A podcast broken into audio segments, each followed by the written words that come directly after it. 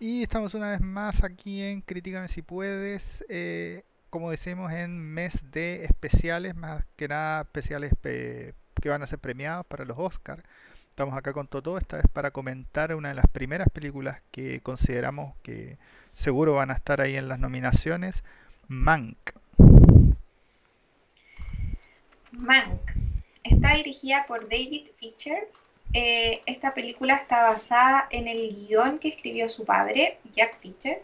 La protagoniza Gary Oldman, Amanda Seyfried y Lily Collins. Y esta película tuvo un lanzamiento el 13 de noviembre del año pasado em, a nivel teatral, solo para un grupo de gente, y después fue transmitida por Netflix el 4 de diciembre del año pasado. Eh, tiene 212 nominaciones y entre ellas una de las importantes es Mejor Película en los Golden Globe. Lamentablemente no la ganó, la ganó No.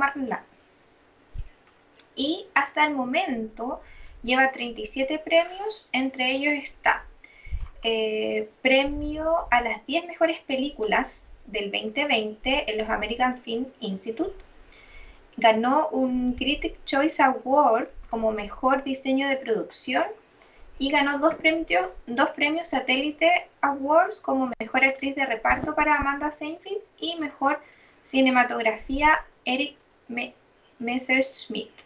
Mm. Eh, entonces, para entrar de lleno en la película, como describimos nosotros, esta es una especie de película biográfica eh, pero no solo de un personaje, sino que hay que decirlo del cine en general. Pero la verdad es que cuenta la historia eh, de cómo eh, Herman Mankiewicz, por eso se llama Mank, de hecho la película, eh, escribe el guion del Ciudadano Kane, que para los menos versados, el Ciudadano Kane es considerada por muchos, muchos críticos como la mejor película de la historia, derechamente. Entonces cuenta básicamente la historia en un Hollywood de los 40, de cómo se escribe, cómo se gesta esta obra, esta verdadera obra maestra del cine. Dicho esto, Toto, ¿cuáles son los puntos fuertes de esta película? Wow, esta película tiene altos puntos fuertes, por así decirlo. Eh, ¿Por dónde empezar? A ver, a mí me encantó como la belleza fotográfica que tiene, hay que explicar, esta película está realizada en blanco y negro. De hecho, justamente ahora puse algunas imágenes de la película para que vean más o menos cómo son algunas de las escenas, ¿no? Eh. Anteriormente habíamos visto una película en blanco y negro como Roma, Psicosis, eh, pero se nota la calidad de la dirección detrás de esta película, no sé si te diste cuenta, Senta, el juego de luces, la, escenografía, queda muy bien mostrado a pesar de que la película es en blanco y negro. Eh, definitivamente, estoy de hecho sumamente de acuerdo en que uno de los aspectos más importantes y por algo de hecho uno de los eh, premios más importantes que obtuvo eh, que obtuvo por ahí es por mejor cinematografía y es que el montaje de cada escena, eh, el uso de la paleta de grises, derechamente, o sea, como el uso de la escala de grises desde el brillo saturado hasta los negros, más negros, digamos, más oscuros, son usados a la perfección, digamos, no nada que hacer, eh, todos los cuadros, todo lo grabado es muy, muy eh, inteligente como dice la Toto, juega muy, muy bien con los contrastes, con las luces. La posición de la cámara siempre pareciera ser la perfecta. ¿no? Esto, es una verdadera, eh, en ese sentido técnicamente, una obra de arte muy, muy increíble. Sí. Em, entonces sí, definitivamente técnicamente es potente. Sin embargo, aquí hay algo y probablemente vamos a tener una discusión con la Toto, pero mi punto de hecho más fuerte ahora personal junto con los elementos técnicos que estoy completamente de acuerdo como decía es la trama de esta película. Y cómo está contada de hecho. Eh, querí, quiero hacer una mini intro con respecto a eso. La película es bien interesante porque la película básicamente se trata de cómo el tipo hace películas y cómo escribe películas. Y es súper interesante que muchos de los tips que él da son los tips que usa la película para hacer su propia película. Entonces tiene unos juegos como muy meta, siento yo. Eh, en particular hay una frase que a mí me encanta, que es la que dice él cuando está recreando a este personaje del ciudadano Kane, que es una de las frases que más me quedó. Dice, es que no se puede contar la vida de una persona en dos horas. Lo único que tú puedes tener es una visión eh, sumamente superficial de, sus vivencias específicas. Y es curioso porque eso es exactamente lo que hace la película con el personaje de Mankiewicz. Da una serie como de referencias de su vida, de distintas situaciones, en la cual se espera que el espectador entienda el personaje. Entonces la película se estructura en base de flash forwards, racontos, mientras él está postrado derechamente porque tiene un accidente al principio de la película, entonces él está postrado escribiendo el guion, básicamente enclaustrado, porque bueno, este es un guion para que ustedes sepan, Orson Welles, eh, que es su coescritor, director, actuó en la película, creo que ganó el Oscar por mejor, no, no, perdón, Ciudadano Kane solo ganó, de hecho, mejor guion. Eh, pero él estuvo nominado a mejor actor también como el Ciudadano Kane, eh, Orson Welles en ese momento. Eh, pero Orson Welles como que lo hizo todo, así dijo quiero entrar en la industria del cine y voy con todo, voy a hacer todo y contrató a uno de los más geniales escritores para hacer el Ciudadano Kane. Eh, y ahí mismo también, bueno, sale el personaje obviamente. Pero como volviendo al tema, el, perdón, el personaje de Orson Welles básicamente lo enclaustra porque sabe que este es un tipo como medio cínico, medio como que coqueto, medio como que le gusta el copete, la jarana, medio como que no trabaja, como que no le importa. Eh, entonces Orson Welles no quiere, básicamente, o sea, quiere al genio, pero no quiere ninguna desviación de la, de la obra, de la obra, ninguna distracción de ningún tipo, entonces lo enclaustra derechamente como casi en un asilo de ancianos, donde lo obliga y lo encierra a escribir. Y en ese contexto él tiene todos estos flashbacks, todos estos racontos que son de la vida de su personaje que nos muestran ahora la profundidad básicamente. Y nos muestra básicamente por qué escribe algo como el ciudadano Kane. Entonces es súper interesante. No sé eh, qué te parece a ti. A diferencia de otras películas que hacen los flashbacks, eh, sabes que me gustó mucho porque esta película eh, a pesar de que hace mm. esto, como que sigue una línea de que, te va contando la película. No es así como otras que hace el flashback para recordar algo, no. Acá como que la, em, el hilo conductor de la película está muy bien hecho. A eso me refiero. Eh, me, gustó mucho que, que haga este tipo de... que ocupe este tipo de recursos para demostrar como qué es, lo, qué es lo que está pasando y qué es lo que pasó. Lo encontré muy interesante, muy divertido. No es que no me haya gustado la trama, no, no fue eso lo que te dije. La trama obviamente es interesante y cuenta la historia de él, que es, es la intención, que es lo que quiere contar. A lo que voy con que no me gustó la trama es que encuentro que es una, es una trama tan rápida, la película es muy rápida, eh, entonces em, me sentí un poco ajena a la historia, incluso a los personajes, como te dije antes, porque claro, empieza a nombrar los personajes, pero no te da la introducción de, de quiénes son estos personajes. Y creo que el director se dio el lujo de no explicar lo que estaba pasando, ¿cachai? Eso fue lo que no me gustó, no la trama en sí. No, no, sí. No sé si se entiende. Sí, te entiendo. El problema, claro, uno de los elementos eh, que a mí de hecho no me molestó, a mí me agradó, eh, tiene que ver con que la trama es ultra vertiginosa. La película en los flashbacks es extremadamente rápida, pero asimismo en esa velocidad menciona 15 nombres de personas que salen, hablan, dicen una cosa, pasan al otro, pasan al siguiente y ahí el tipo habla con todo el mundo porque es tremendamente histriónico.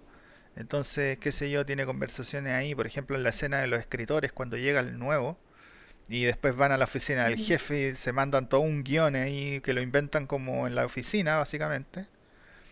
Que de hecho para mí se sintió como la audición del escritor nuevo, más que nada, porque curiosamente le dejan el plato más difícil. No le dejan la entrada, sino que le dije, a ver, dinos cómo haría y un final, así. O sea, es como si vaya a estar en nuestro equipo, prepárate para todo. Entonces, pero esa cosa de vertiginosidad y de y de una enorme, pero enorme cantidad de personajes y nombres, lo hace un poco confuso. ¿sí? Eh, sin embargo, yo más que con quedarme con personajes de nimiedades que hay ahí, eh, hay como tres o cuatro que realmente son los que resaltan, que son el personaje, no sé, de la chica que hace Amanda Seyfried, el tipo que es el dueño, Louis, Louis Herbert, eh, que era el dueño de Metro Goldwyn Mayer, eh, y por ahí también el mismo Ciudadano Kane, digamos, el, ¿cómo se llama? William, perdón, William Horst, Horst, ¿sí? Que de hecho casi ni sale más encima, entonces eh, sale como dos escenas, tres escenas, no más que eso. Entonces yo creo que marea, estoy de acuerdo, la enorme cantidad de nombres, pero creo también que puede ser que uno los puede omitir nomás y seguir viéndola y enfocarse en los que siguen apareciendo, porque si no es de locos la película, es como tratar de recordar esa cantidad de personajes que en verdad solo aparecen en ese segundo, no como que no ningún ni un brillo, digamos. O yo ni siquiera lo intenté. Creo que por eso como que los terminé obviando y no me importaron tanto y me enfoqué como en los que sabía que, que seguían. Eh, es que disfruté más de ese elemento. Dicho esto y hablando de personajes, eh, otro elemento que es bien relevante, eh, pero al menos voy a, esto es netamente mi percepción del desarrollo de personajes.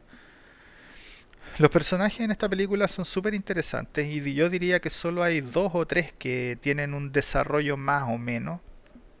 Como decíamos con la Toto, eh, son como dos o tres, de hecho, los que muestran más en la película, no son mucho más. El mismo Mank, eh, por ahí la esposa, la pobre Sara, y la, el personaje de Amanda Seyfried son probablemente los más relevantes. Eh, sin embargo, desarrollo de personaje en el sentido de que el personaje crece a lo largo de la película, yo siento que eso no se da con ninguno. Ahora, desarrollo de personaje en el sentido de que uno cambia la opinión del personaje a medida que avanza la película, sí. Entonces, ¿por qué hago esa distinción? Porque la película es como que transcurren como 20 días, ¿sí? Entonces, en verdad, lo que pasa es que uno ve al principio al cínico Mank y mientras nos van mostrando cada vez más flashbacks, uno empieza a entender que el tipo es un acto. Eh, el tipo es un acto de cinismo, pero el tipo realmente tiene unos valores sumamente eh, potentes. Entonces, en ese sentido, hay desarrollo de personaje, pero, pero es, como, es como la intención de mostrar algo que es distinto del final. Pero realmente el personaje siempre fue así, a eso voy. ¿sí? Si uno lo hubiera conocido desde el principio sería un personaje estático. Lo, que pasa es que uno lo va conociendo a través de estos flashbacks.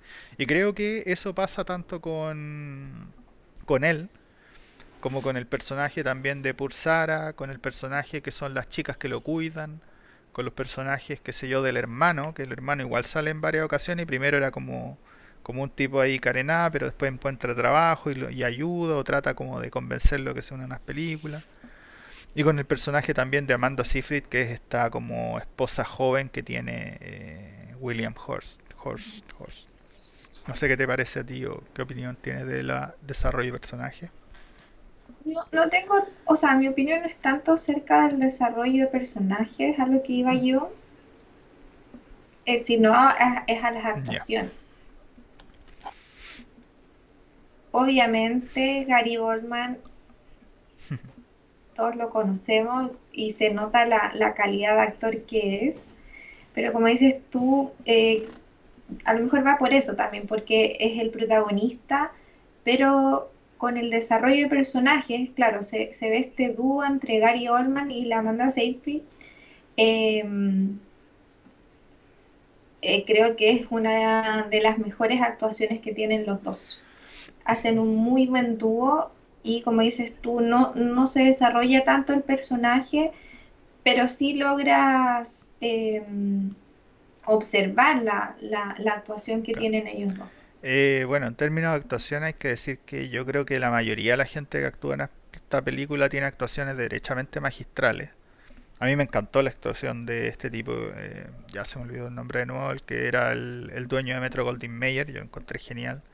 También la actuación de, del mismo William Horst, así cuando le cuenta que tiene un puro diálogo, pero yo encuentro que es muy potente cuando está le cuenta la historia del, del mono organillero, digamos. Y como que lo, claro la parábola del mono organillero. Y nada así como que claramente demuestra la presencia que debe haber tenido este ultramagnate de los medios de comunicación. Eh, eh, obviamente los puntos más altos son los dos personajes que son los que más salen Gary Oldman definitivamente que es un genio del cine el tipo puede hacer cualquier cosa y le va a salir bien y obviamente tiene algunos picks que son más altos que otros y este está dentro de algunos de sus más altos probablemente. De seguro, de seguro va a ser nominado por Mejor Actor Principal eh, en los Oscars, no me cabe duda. Y como dice la Toto, de seguro eh, Amanda Seyfried va a ser nuevamente nominada como Mejor Actriz de Reparto. Eh, tampoco me cabe duda, sí, porque no sé si alcanza el personaje para Mejor Actriz Principal. Yo diría que no tiene actriz principal esta película. Eh, tiene a Gary Oldman solamente como principal y luego todo el resto es como reparto. Eh, pero las actuaciones son dignas de ver y hay algo muy interesante, muy interesante en la película y es que quiero destacar esto, son actuaciones a la antigua. Eh, no son las actuaciones a los que uno hemos a los que uno se acostumbra ahora como en el milenio, sino que esta es una película que está pensada como si estuviera filmada en los 40, como si fuera el mismo ciudadano Kane. Y las actuaciones o la forma en la que actúan, y por eso digo la maravilla de estos actores, que están actuando como si fueran actores de los 40, que era como, se siente un estilo diferente, no sé cómo decirlo, pero es un estilo diferente. No sé si, eh, tienes esa como percepción, así como la misma Amanda Seyfried, esa cosa como coquetona de hablar, pero como pausada, no sé. Es un estilo de actuación que se fue perdiendo, no sé, no se fue perdiendo, simplemente cambiaron los tiempos y las actuaciones cambiaron, obviamente los estilos hicieron otras cosas y ahora hay nuevos y nuevos estilos. Pero definitivamente rescato que esto es una película como si literalmente hubiera sido hecha en los 40 tan, también en el nivel de actuación. No sé si tienes esa misma opinión o te parece algo más o distinto. Eh, creo que en lo que se basa la actuación, como entre comillas, más antigua, es el hecho de mostrar em, como más expresiones faciales, puede que sea. Puede ser, puede ser que ese no sabría cómo categorizar el estilo. Tal vez podríamos hacer eventualmente un especial de unas cuatro o cinco películas icónicas antiguas, incluyendo seguramente El Ciudadano Kane.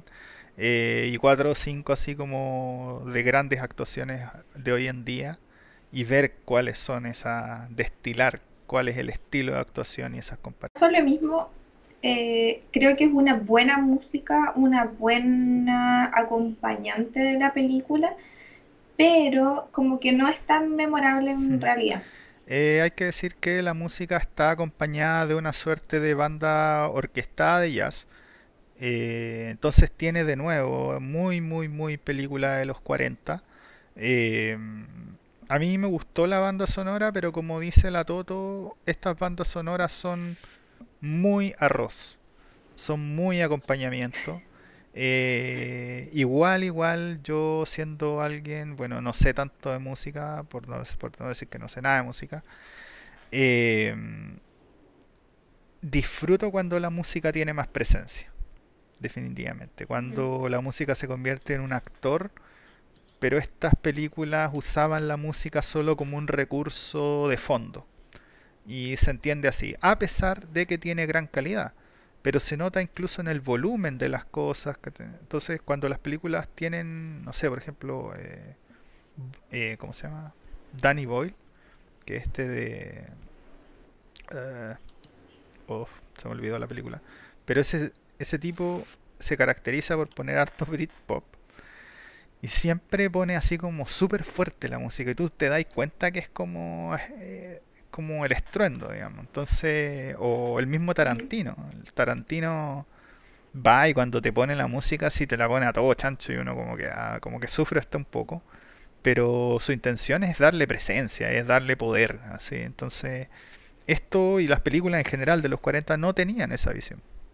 Eso te iba a decir, es, es más, yo creo que es más por el estilo de la película para mm, como, como mostrar, claro, una película antigua, no, no tenían eso, tenían como para esta música como para cambio de escena o como para preparar una escena.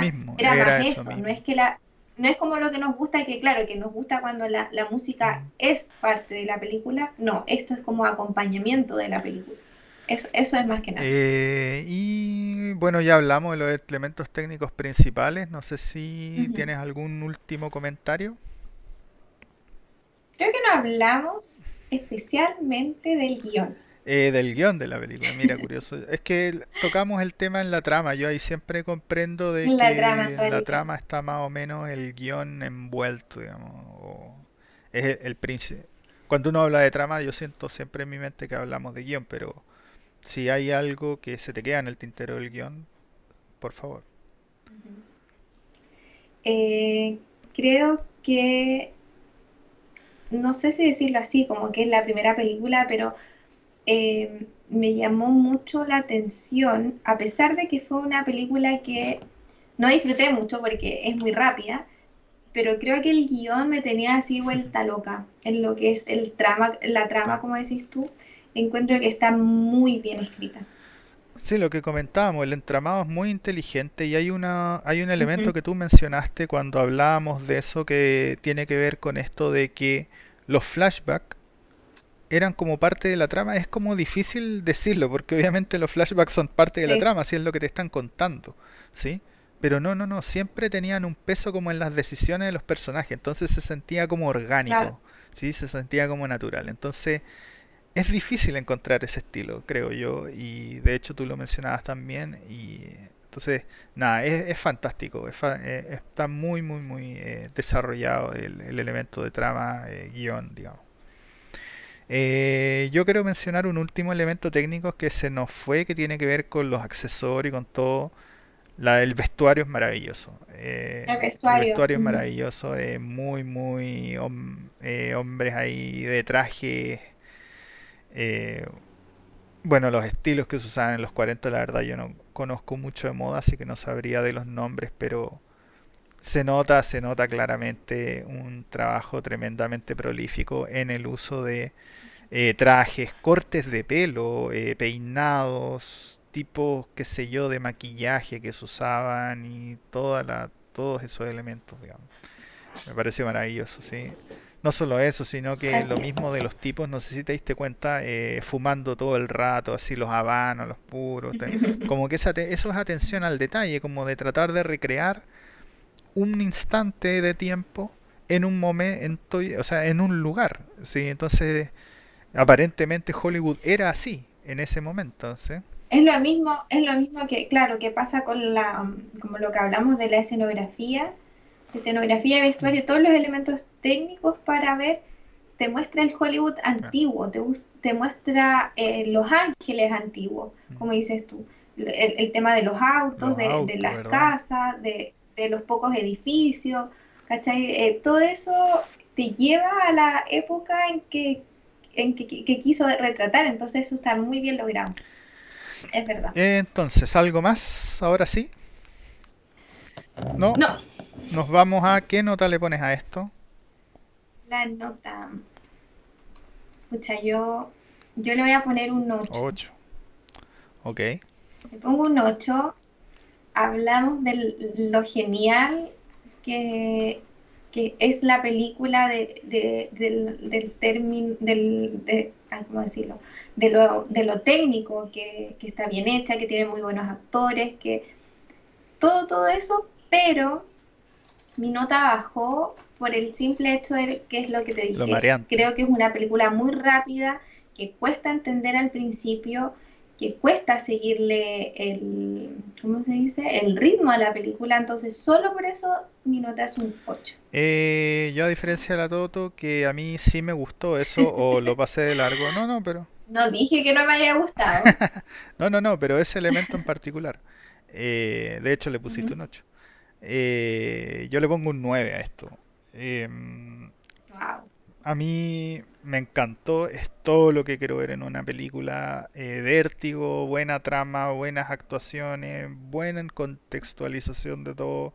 Para mí está muy cercano a lo que tiene que ser el cine, derechamente así. O sea, esto, esto para mí, esto y el Ciudadano Kane, para mí de hecho, eh, son escuelas de cine, son gente, son cosas que uno, que cineastas pueden ver y aprender cómo se hacen las cosas. Así, es para mí ese es el nivel de esta película. Entonces, eh, Toto, ¿recomendamos esto o no recomendamos esto? Antes de recomendarla, eh, voy a destacar que creo que no le habíamos puesto una nota tan alta a una película sí, mira. Sea, para que vean la dimensión. No, no, estamos hablando de algo. De lo que es la película. Sí. Post recomendamos, post recomendación. dicho esto. Un segundito. Post recomendación eh, quería, hagamos una mención también de los Oscars ya. Ah, eh, dicho eso, eh, obviamente está recomendada, 100% recomendada, pero hacer la advertencia, que es lo que me pasó un poco a mí, que es una película... Mucho nombre. Mucho nombre. Yo creo que igual es un poco difícil no, no solo con los nombres, porque como dices tú, si dejas de lado los nombres, es una película igual difícil de dirigir. Al, al, final tiene un muy buen mm. final y te explica, pero al principio puede que te agobie un poco, pero no es solo el tema de los nombres, eso quiero destacar, es la rapidez con que se con que va la película. Eh, definitivamente, sí, eso, de eso no hay duda. La película es muy vertiginosa, muy, muy, muy vertiginosa. Eh, yo también la recomiendo completamente, le puse un 9. Yo creo que esto es algo que ni siquiera no tienen que esperar al viernes. Yo usualmente una buena película le podríamos haber dicho ya, veanla si su viernes tomando algo. No, si están viendo este capítulo ahora, dejen de verlo y vayan a ver esto. No, no pierdan su tiempo con nosotros, no, mentira. Eh, pero sí, definitivamente esto es algo que tienen que ver. Esto está en Netflix, entonces de hecho fue una película hecha por Netflix, así que todavía se encuentra ahí. Debiera estar más o menos a nivel mundial, dado que fue nominada. Yo no creo que las producciones de Netflix dejen de estar en su propia plataforma, a diferencia de cuando Netflix licencia cosas de otra gente. Eh, quiero hacer un comentario, además, eh, para mí esto va a estar nominado al Oscar y cuando hablábamos con la Toto, yo creo, o mi percepción, ahí Toto va a poder decir, y después vamos, cuando vayamos comparando con otras películas, vamos a poder hacer, tener una opinión todavía más importante, pero para mí esto va a ganar el Oscar. Esto es la mejor película del año pasado, por un motivo muy importante. Y es por el mismo motivo por el cual ganó la película El Artista hace como 4 o 5 años atrás, una película que también era en blanco y negro, una película que también hacía una biografía del cine, entonces una película que tiene como esos elementos. ¿Qué pasa? Mank se enfrenta a cosas como No Man's Land, eh, contra la cual perdió, ya lo dijimos al principio, a Toto lo dijo. Sin embargo, en los Globos de Oro, sin embargo, los eh, Hollywood cuando se enfrenta a dos películas que tienen una misma, una misma calidad, es bien común ver que el siguiente criterio es la nostalgia, derechamente. Eh, y así vemos siempre como que muchas veces el mejor actor gana a alguien que interpretó, no sé, por ejemplo me acuerdo cuando ganó Philip Seymour Hoffman por Truman. Eh, también fue algo parecido, había muy buenos actores en esa tirada y al final eh, ganó Truman también por una cosa de nostalgia, pero no era el mal actor, sino que era súper difícil elegir.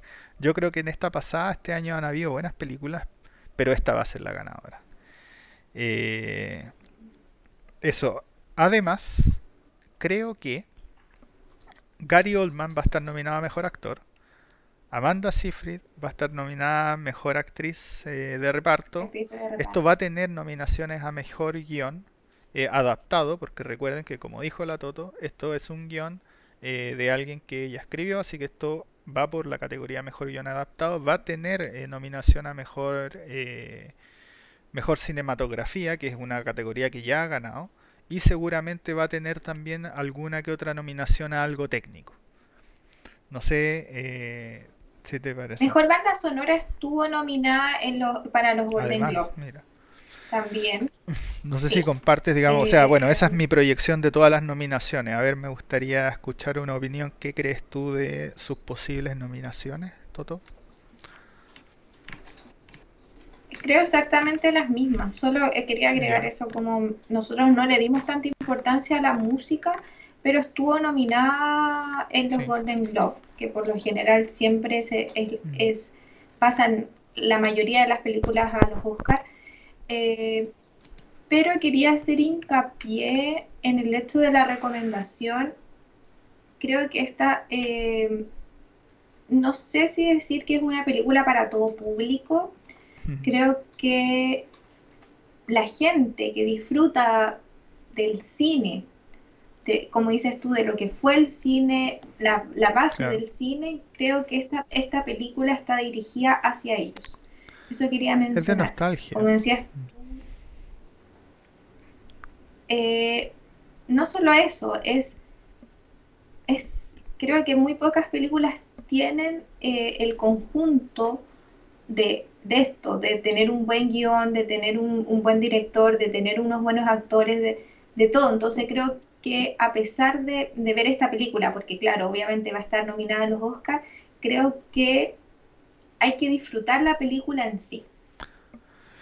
Eh, definitivamente, o sea, es que es una gran película, si, ese es el tema, es una gran película. Sin embargo, como bien decía la Toto, como bien yo repetí e hice hincapié, esto perdió en los Golden Globe contra nuestra siguiente película, nos vamos a No Man's Land.